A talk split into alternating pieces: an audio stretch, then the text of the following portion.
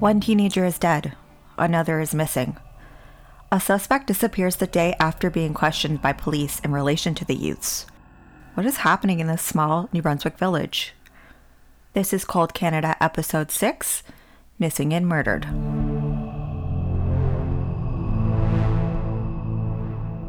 It's November 14th, 1993. 14 year old Marcia LeBlanc and her 17 year old boyfriend Marcel Cormier are hanging out in his father's truck near a small village of Saint Antoine in eastern New Brunswick. This town is only about a five minute drive from the couple's hometown of Notre Dame. It's a chilly November evening. The couple are cuddling in the truck in the woods to get some privacy, as teens do. There was a large party happening nearby, but that wasn't the focus of the evening for the pair. This is the last time they would ever be together and alive. Marcella and Marcia both grew up in the small town of Notre Dame. This community is approximately 30 minutes from the province's capital, Moncton, and is mostly an Acadian French town. Family members remember the couple as being, quote, normal kids. Marcia had five brothers and sisters, played hockey, and was a great baseball player. As generally good kids, it was a shock to the families for them to learn that Marcel had been shot in his father's truck and Marcia had disappeared. On November 15, 1993, Marcel was discovered shot dead in his father's truck in Saint Antoine, and there was no sign of Marcia. She was last seen leaving with Marcel on Friday, November 12th. It was quickly deemed by police that she had been abducted. A search into the wooded area where Marcel was found commenced. Nothing was uncovered at the scene, and Marcia was nowhere to be found. Family and friends were interviewed, but no one had a clue on what happened. It was thought by police that Marcel had been shot on Friday, November 12th, but his body wasn't discovered until Monday morning. It had snowed and rained over the weekend, which hindered the investigation and gathering of evidence. The police did have one suspect in mind, and a few days later, on November 21, 1993, he was brought in for questioning. The man that police brought in for an interview that day was 34 year old Roger LeBlanc. Although him and Marcia shared a last name, there was no relation between them. LeBlanc is an extremely popular name in the province. He was brought in for questioning because he was known to frequent an after hours bar near the murder scene. He also hunted a lot in the area where Marcel was found. He was released after questioning. The police were still suspicious and had more questions for him, and when they went to see him the next day, Roger had disappeared. It wasn't released why the police were so interested in Roger. It was also wasn't confirmed if the bullet casings found at the scene matched the ones in Roger's shotgun. Not long after Roger vanished, someone came across a few of his belongings in the Canaan River, approximately an hour and a half from Saint Antoine. It was confirmed the items belonged to Roger LeBlanc, and a search of the area ensued. The police judged the search results as negative. Roger was nowhere to be found, and there was no other evidence collected. Originally, the police thought he possibly got lost in the woods while hunting, but it was later deemed that he went into the woods willingly and knowingly. He spent a lot of his time hunting in this area, so it was unlikely he would get lost. His red GMC Jimmy was discovered. It was in good working order and free of damage. But there was no trace of Roger. This seemed suspicious to police. Why did the man they suspected of the murder and abduction suddenly disappear into thin air after being questioned? According to a 1991 census, the town of Saint Antoine was only populated by about 1,380 people at the time. Since the village was so small, rumors spread like wildfire. Everyone knew everyone, and people had a lot of opinions on what possibly happened to Roger LeBlanc in connection with Marcel and Marcia. The first rumor was Roger had killed the couple and ran off out west to either Ontario or even further. The second rumor was he knew the woods so well he had a hiding spot and was hiding from police because he killed the couple.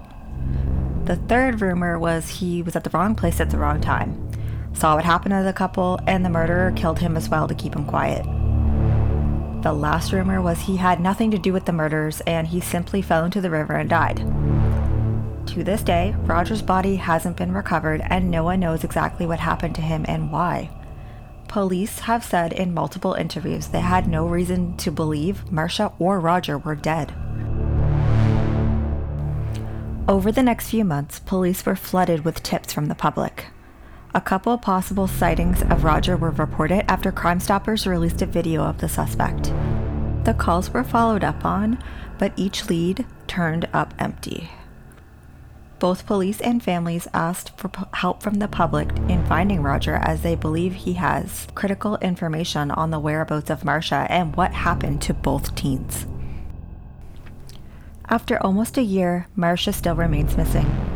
Her parents are convinced she is still alive and continues to search for her. In October of 1994, a hunter comes across a sneaker and what looks to be bones about two kilometers from where Marcel's body was found. He calls police, and after the police search the area, a sneaker, some clothing, a few bones, and various teeth are recovered. Marcia's mother confirmed the clothing did belong to her daughter. The evidence was sent for testing, and it came back that all of the remains that were recovered belonged to Marcia LeBlanc. Marcia's parents, Jacqueline and Oscar LeBlanc, were not convinced these were her daughter's remains. They had the evidence sent to a private testing facility in Vancouver to be reanalyzed. While they were waiting for the results, RCMP dug a little deeper and determined for a second time that the remains did in fact belong to their daughter. After almost 27 years, the case still remains unsolved. Marcia's parents told CBC they find it hard to believe that no one has any idea what happened to the couple or that no one saw anything. The community is so small and tight knit that it seems impossible that no one witnessed anything to do with the murders. Police even admit they conducted multiple lie detector tests and followed up on leads from psychics in hopes of uncovering new information on the case. As with many cold cases, this one still remains open and active according to the RCMP. There are a lot of unanswered questions. The obvious question is what exactly happened? Was Marcel shot by accident, and since Marcia saw what happened, he killed her as well? Why were these teens murdered? It seems like a senseless crime with no clear motive. And what connection does Roger LeBlanc have to the teens? It's speculated that couples saw something they shouldn't have and were killed because of that, but that still doesn't add up. Marcel was shot and left in the truck, and a few remains of Marcia weren't discovered for nearly a year later. If they saw something they shouldn't have, I would think they would both be killed in the same manner and in the same place. It was never released to the public how Marcia was murdered, so we have no idea if she was killed in the same way Marcel had been and was just moved. Since there were so few remains, it's safe to assume the cause of death was deemed as unknown. It was also surmised that it was a drug deal gone wrong, but there isn't any evidence to support that either. According to family, these were good kids. To think that they were involved in drugs at all is unlikely. I just want to reiterate these are all just theories, not facts the case of Marcia and Marcel, and also the missing persons case of Roger LeBlanc, still remain a mystery. The worst part of this is the family's not getting any closure by knowing what happened to the couple and Roger. It's a strange story and still no answers. Marcia's family is still not convinced the remains that were found in the wooded area were even Marcia's. They state the police are using Roger as a scapegoat, and the DNA recovered is only a close match, not exact, which leads them to think Marcia could still be out there. Roger's family has told the media they have no idea where Roger is, but they are very concerned about him. I'd like to give my perspective on this case. It's a strange turn of events that Roger goes missing the day after police question him. If he did take off, it would be difficult for him to just disappear. As with the previous missing persons case I covered, with no credit cards being used, bank accounts inactive, and no concrete sightings, it's tough to believe he was able to run away from the province without a trace. There was some sightings that were reported to police, but they were mostly from the Moncton area, and all of them turned up that it was only someone that looked like Roger, not necessarily that it was him. My gut is telling me he saw something he shouldn't have and was murdered as well. I think Roger was in the woods at the time Marcella and Marcia were killed. He saw what happened and took off. The killer tracked him down and, after seeing he was being questioned, decided to follow him into the woods while he went hunting, killed him, and dumped him in the river and hoped he would never be found. His body has never been recovered. No remains have ever been found to this day, which means if he was murdered, the killer was successful in discarding the body. Now, why this person killed a couple in the first place is a mystery to me.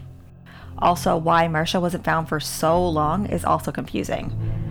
I think she was taken after she witnessed her boyfriend being shot. She was killed at a separate location and discarded. It's possible she wasn't even killed that day. It could have been months later. And when she was dumped, animals got to her, and all that remained was a few bones and teeth. Of course, these are just theories. It's also possible Marcia and Roger are both still alive somewhere. The families are still seeking answers. If you have any information related to this crime, please contact the RCMP or Crime Stoppers. As always, all that information will be in the episode notes. You can also check out the Facebook page dedicated to finding answers for the couple's family. This link will also be in the episode notes. Thank you so much for listening. If you enjoyed this episode, please go rate and review on iTunes. If you haven't already, subscribe on your favorite podcast platform. Also, go follow me at Cold Canada Podcast on Instagram and Facebook. Episodes are now being streamed on YouTube. Just search Cold Canada Podcast or go through the link in the notes. If you'd like to support the show, you can join the Patreon at patreon.com slash Cold Canada Podcast. That's P-A-T-R-E-O-N dot com slash Cold Canada Podcast. My name is Heather Curran, and this has been Cold Canada.